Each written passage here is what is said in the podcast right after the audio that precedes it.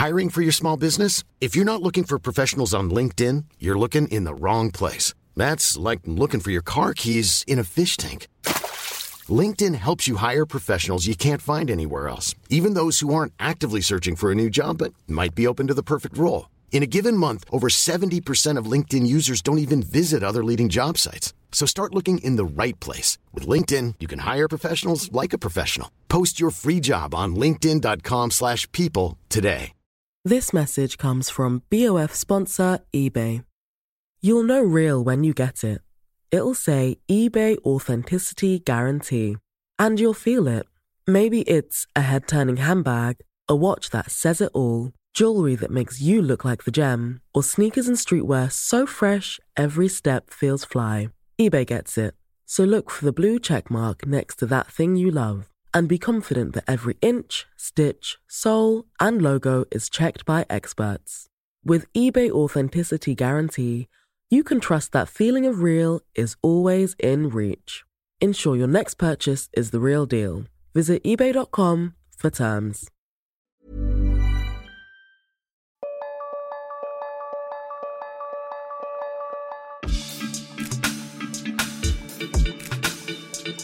Hey, and welcome to another episode of Plus Plus Podcast. I'm Jason Koebler. And I'm Ankita Rao. Ankita, I hear you have some facts for me. Is it I've too early to some discuss the facts? No, I, I'm, Okay. I'm ready. Okay. Did you know that the garment industry is worth $1.5 trillion a year? I didn't know that. Did you know that it's the second dirtiest industry in the world? I did know that because you did another podcast about it and you said it on there. I did. And what do you think is the dirtiest industry in the world? Fossil fuels? Oil, yeah. Yeah. Did you know the garment industry employs 75 million people no, that sounds about right. And three fourths of them are female? Didn't know that. And I say female, not women, because a lot of them are children. and guess the average salary per month of a factory worker. Per month? Mm, $5. Whoa, okay. Am I right? No, that's really, really low. it's $200 a month. Oh, not bad. what? You spent that like last night. I didn't. This, as you might have guessed, is a story about the garment industry. And it's something that has been fascinating to me because it's so broken. It is one of the most broken business models we have. We have not figured out how to pay factory workers a fair wage. We have not figured out how to make clothes that are economically or environmentally sustainable. And it's almost like the secret blood diamond industry. And we all partake in it all the time. So I feel like clothes are something that people get rid of all the time and they never think like, hey, this is a bad thing. I'm just this shirt's too big, I'm gonna donate it, or I don't wear it anymore, I'm gonna get rid of it. And I don't think people realize that it's very wasteful. Yeah, I mean, we were talking about the right way to dispose of your cell phone a couple of weeks ago, or batteries, or your laptop. But what do you even do with your clothes? You take them to Goodwill and hope someone else wears them, I guess. I'm not Yeah. really sure. So you went to India for this story, right? Mm-hmm. I went to India, spent some time in the garment industry and talking to garment workers and factory owners, and just trying to figure out, first of all, why this industry is broken, and second of all, can technology help us fix it? Or can technology replace a lot of the workers, right? Yep, it could go either way. So we are going on a journey to find out. I have a weird relationship with clothes. I like them, I like to buy them, but I feel an overwhelming sense of guilt when I think of the tired fingers that had to stitch buttons onto hundreds of thousands of garments for 30 cents an hour, or the bundles of waste materials, or the pollution from the huge factories in countries like India, Bangladesh, and Cambodia. My only response has been to stop shopping. There's been a lot of talk about fixing the garment industry in recent years. Some of it started after some factories caught fire in Bangladesh back in 2013. 1,129 people died. Another 2,000 were injured. These were the people making clothes for Mango and Benetton and all these stores that we buy from every day. Labor groups have tried to advocate for better factory practices higher wages, cleaner, cooler rooms, but the fact remains that if we want cheap clothes, we use cheap labor. And that kind of model leaves little room for improvement. So I wondered if we're seemingly incapable of fixing this corrupt, cruel, and polluted industry, is it time to make a drastic change? Is it time to introduce robots? And would automating the industry just put already poor people out of their jobs forever? Or would it liberate them from some kind of indentured slavery? I started the story at the source, at a garment factory in India. This one was in Hyderabad, on the side of a highway outside the bustle of the city. It was about four stories tall, had 800 workers, and it makes clothes for domestic and international clients. The factory's merchandiser, Sheikh Abdul, took me through the whole process of how a shirt or some pants or capris were made, from when they get the raw material to when they get shipped to the store. It started here, in the sampling section, where tailors make patterns, almost like stencils for clothes. This is called sampling section. So basically, we will receive tech packs from buyers, what their requirement. They will give send us these tech packs. As per that, we have to make pattern first. Pattern on brown sheet we will make the pattern Then the pieces are cut by hand. Then we have to go for cutting total uh, 4500 Oh my god. 4000 to 5000 pieces per day we are The garments are numbered and bundled. And all of these things have to be done by hand. here only manual only everything is manual here And then some of them have to be fused together with heat, like to attach a belt or an embellishment. This was actually the only part I saw that was done completely by a machine. it's a fusing machine we can put in collars in belt Presses it together. is a belt waistband belt We went to the stitching area. There were 320 people in the room with sewing machines. Some of them were stitching by hand. The room was fairly spacious, but with no air conditioning, I could imagine it being super hot in the summer. the 20 member they will stitch different different parts because in, in this garment the different parts will be cut no one one uh, one uh, stitch one operation uh, finally they will uh, complete 20 operations then one garment will come to outside After a shirt is stitched, it goes into the finishing area. That's where the buttons or zippers are attached. If you work at the factory long enough, you get to become a supervisor and oversee the process. That's probably one of the least labor intensive positions here. Each line we will be having supervisor. okay. Four line will be having in charge. Okay. Quality people who controls the quality And how do you become a supervisor? It's like more the longer based on the experience. The supervisors make sure everything is perfect. No dangling strings or missing buttons.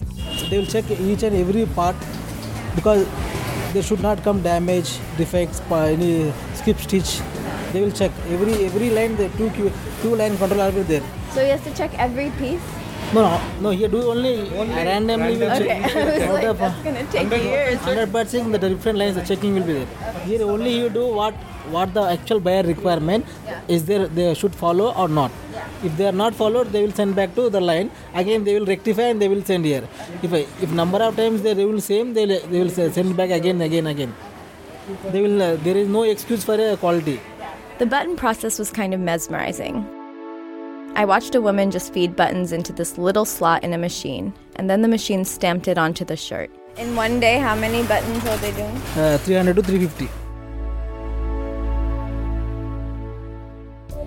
After the clothes are put together, they get cleaned in massive washing machines. So these are all the machines. machine machine Then they get put into this thing called a skewing machine, which rapidly shakes it out to get rid of loose threads. after final checking they will send here thread, thread what are the thread loose threads are there that take out Finally, the clothes are packed and steamed. So this is to steam it. Yeah, steam. If they will put heat, that steam will go to in a, uh, press, for pressing, for uh, washing, for drying. Making a garment requires so many different tasks and skills, and there are different fits and styles and sizes of clothing. You can't really just pump them out like car parts. Sheikh told me that he doesn't think any of the people in this building could be replaced by machines. That is uh, beadwork. That uh, design on uh, beadwork you do, that has to do in manual only. And since they make more than 100,000 garments every month, something must be working. Back in the US, I called up a robotics expert to help me answer some of these questions. David Bourne is a scientist and professor at the Robotics Institute at Carnegie Mellon, and he's been looking closely at automation projects in the garment industry. First, he walked me through the garment process and told me what parts are hard for robots to figure out. there's a lot of manipulation involved. So once you start talking about handling material, since it's soft, it droops, you know, it's not like a piece of steel that you can just hold it. and keep its shape, but material is harder to handle. Rhinestones and somehow attaching that to a fancy dress might be difficult. Especially with natural materials like leather. That's a kind of textile.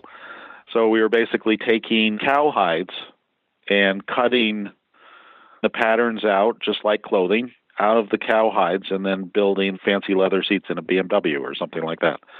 So, believe it or not, the big problem with cows is they have bee stings, barbed wire cuts. So, there's all kinds of imperfections in the cowhide that have to be avoided during the cutting process. So, that's the kind of thing you have with textiles where the basic materials have to be inspected before you can do it. But now that I say it, actually, the technology and the inspection is one of the areas that's been more advanced in the last few years. Uh, compared to where it was even 10 years ago. He also said that it's harder for robots to make clothes for women, especially jeans. So women are more fussy about the fit of their clothes. but engineers have still made big strides. I found companies like SoftWear, based in Atlanta, that are already selling robots to garment makers. And big clothing businesses like Levi's have already automated part of their work. Levi's had a little setup where they could automate the production of blue jeans. I've actually participated in automating golf gloves. Even so, David said there's little chance that a robot will be able to make our clothes from beginning to end anytime soon. The full blown from design all the way through the final production of the full garment boxed up and sent to a customer, that's uh, that's a ways off. There's certainly steps along the way that can be made, and what industry's done so far is they've selected some of the products that are easier blue jeans and golf gloves and where the materials are a little stiffer they're a little more predictable when you handle them then these are good places to start with a little more understanding of the mechanics i asked david my burning question could automation actually be good for the workers of the garment industry was it possible that robots would make things better luckily david had been working on the economics of this too and his vision for fixing the garment industry is far more inventive than what I was thinking. People are really good with their fingers to do that sort of thing. Robots, not so good. One of the baselines of the garment industry is just how cheap that labor is. Right. What I'm looking at in this piece is the sort of ethical question of on the one hand, there's always the argument that robots put people out of jobs. And on the other hand, there's this argument that this industry has never figured out a way to pay people a fair wage. Um, so I'm, I'm kind of like really fascinated by where those two intersect. And I know you're not focused necessarily on the economics of this, but. Actually, I am. Bringing the manufacturing as close to the end user as possible. That's the name of the game. He said this is important right now in the U.S., especially as the country looks to reinvent the economy in the 1800s, the U.S. was one of the centers in the world for making textiles and clothing products, but it's all been sent overseas. You know, Bangladesh, for example, is one of the centers. And oftentimes, as you know very well, the work environment there is horrible. You know, we've had cases where there's a six floor factory of people working on these things, and then the whole thing collapses. There was a case like that in Bangladesh with 300 people getting killed. So it's beyond just not great work conditions. It's just unsafe.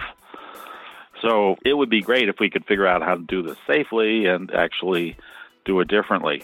So one of the big advantages with robotics and the technology I'm talking about is that you can start to think about making things more custom. And what I'm interested in doing, and like the Levi example, you really don't want to make things until somebody's bought it.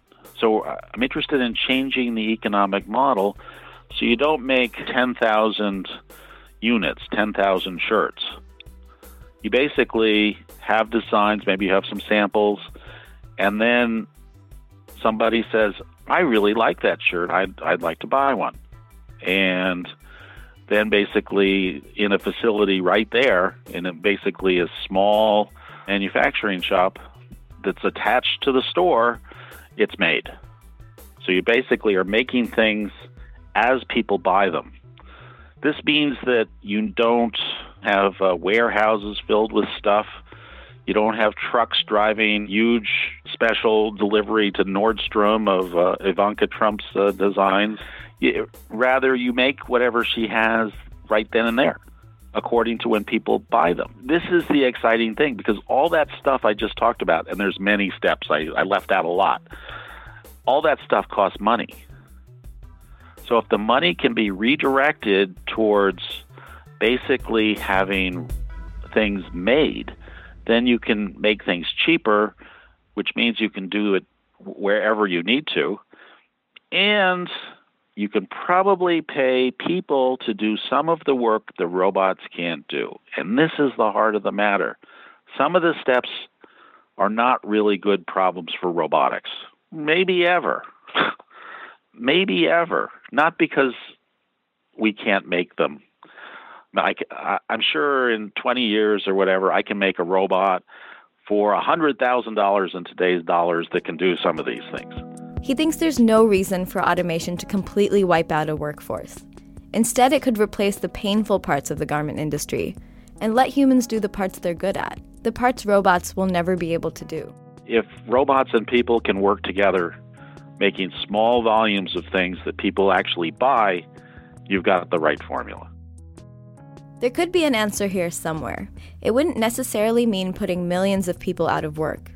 It could actually help balance out the industry the volume of money involved in making clothing is huge. It turns out that it's bigger than a lot of cars and all these kinds of stuff. It's it's huge. But the only way to fix an industry that has treated people poorly for possibly hundreds of years is to put them first, no matter how advanced the robots get. The last thing in the world we want is to build this big giant factory where there's no people inside of it that's making something. There's figuring out how people and robots can work together in kind of a unit.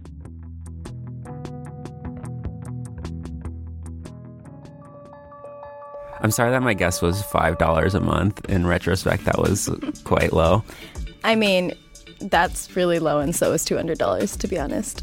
it is low. Yeah, I thought it was one of those things where it was going to be really low, so I went like yeah. Price is Right rules. Do you think that the way you shop or think about clothes is any different from the last 20 minutes? I think that I purposely try not to buy that many clothes, but I end up with lots of clothes anyway. Like my mom still buys me clothes on my birthday, and I never push back against it, even if I don't like them. So I think I might be a little more pushy. Like I don't need anything. I have enough clothes. Yeah, and I think a lot of it is systemic. You know, some of the conscious consumerism is not nearly as helpful as just getting involved with policy and how our clothes are made and the industry. Yeah, it's like anything else where like you turn off the light bulbs, that's does nothing compared to larger systemic changes and policy changes. So I think yeah. if you care about this stuff, just get involved and push for legislation and And if you have any ideas, we'd love to hear from you. So contact us at Motherboard on Facebook or Motherboard on Twitter, or you can email me. It's ankita.rao at vice.com. We'll be back with another episode next week.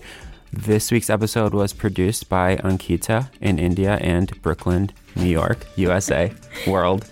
And it was edited by Tim Barnes. I'm Jason Koebler. We have music from Paul Chin and album art by Che Saita.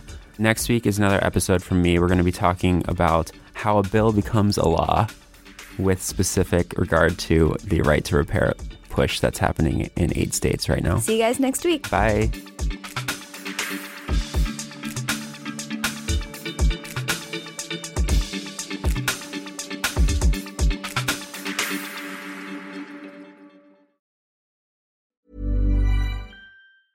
Planning for your next trip?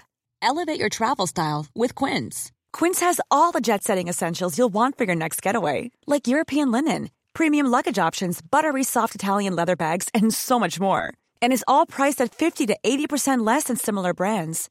Plus, Quince only works with factories that use safe and ethical manufacturing practices. Pack your bags with high-quality essentials you'll be wearing for vacations to come with Quince. Go to quince.com/pack for free shipping and 365-day returns. This message comes from BOF sponsor eBay. You'll know real when you get it. It'll say eBay Authenticity Guarantee. And you'll feel it.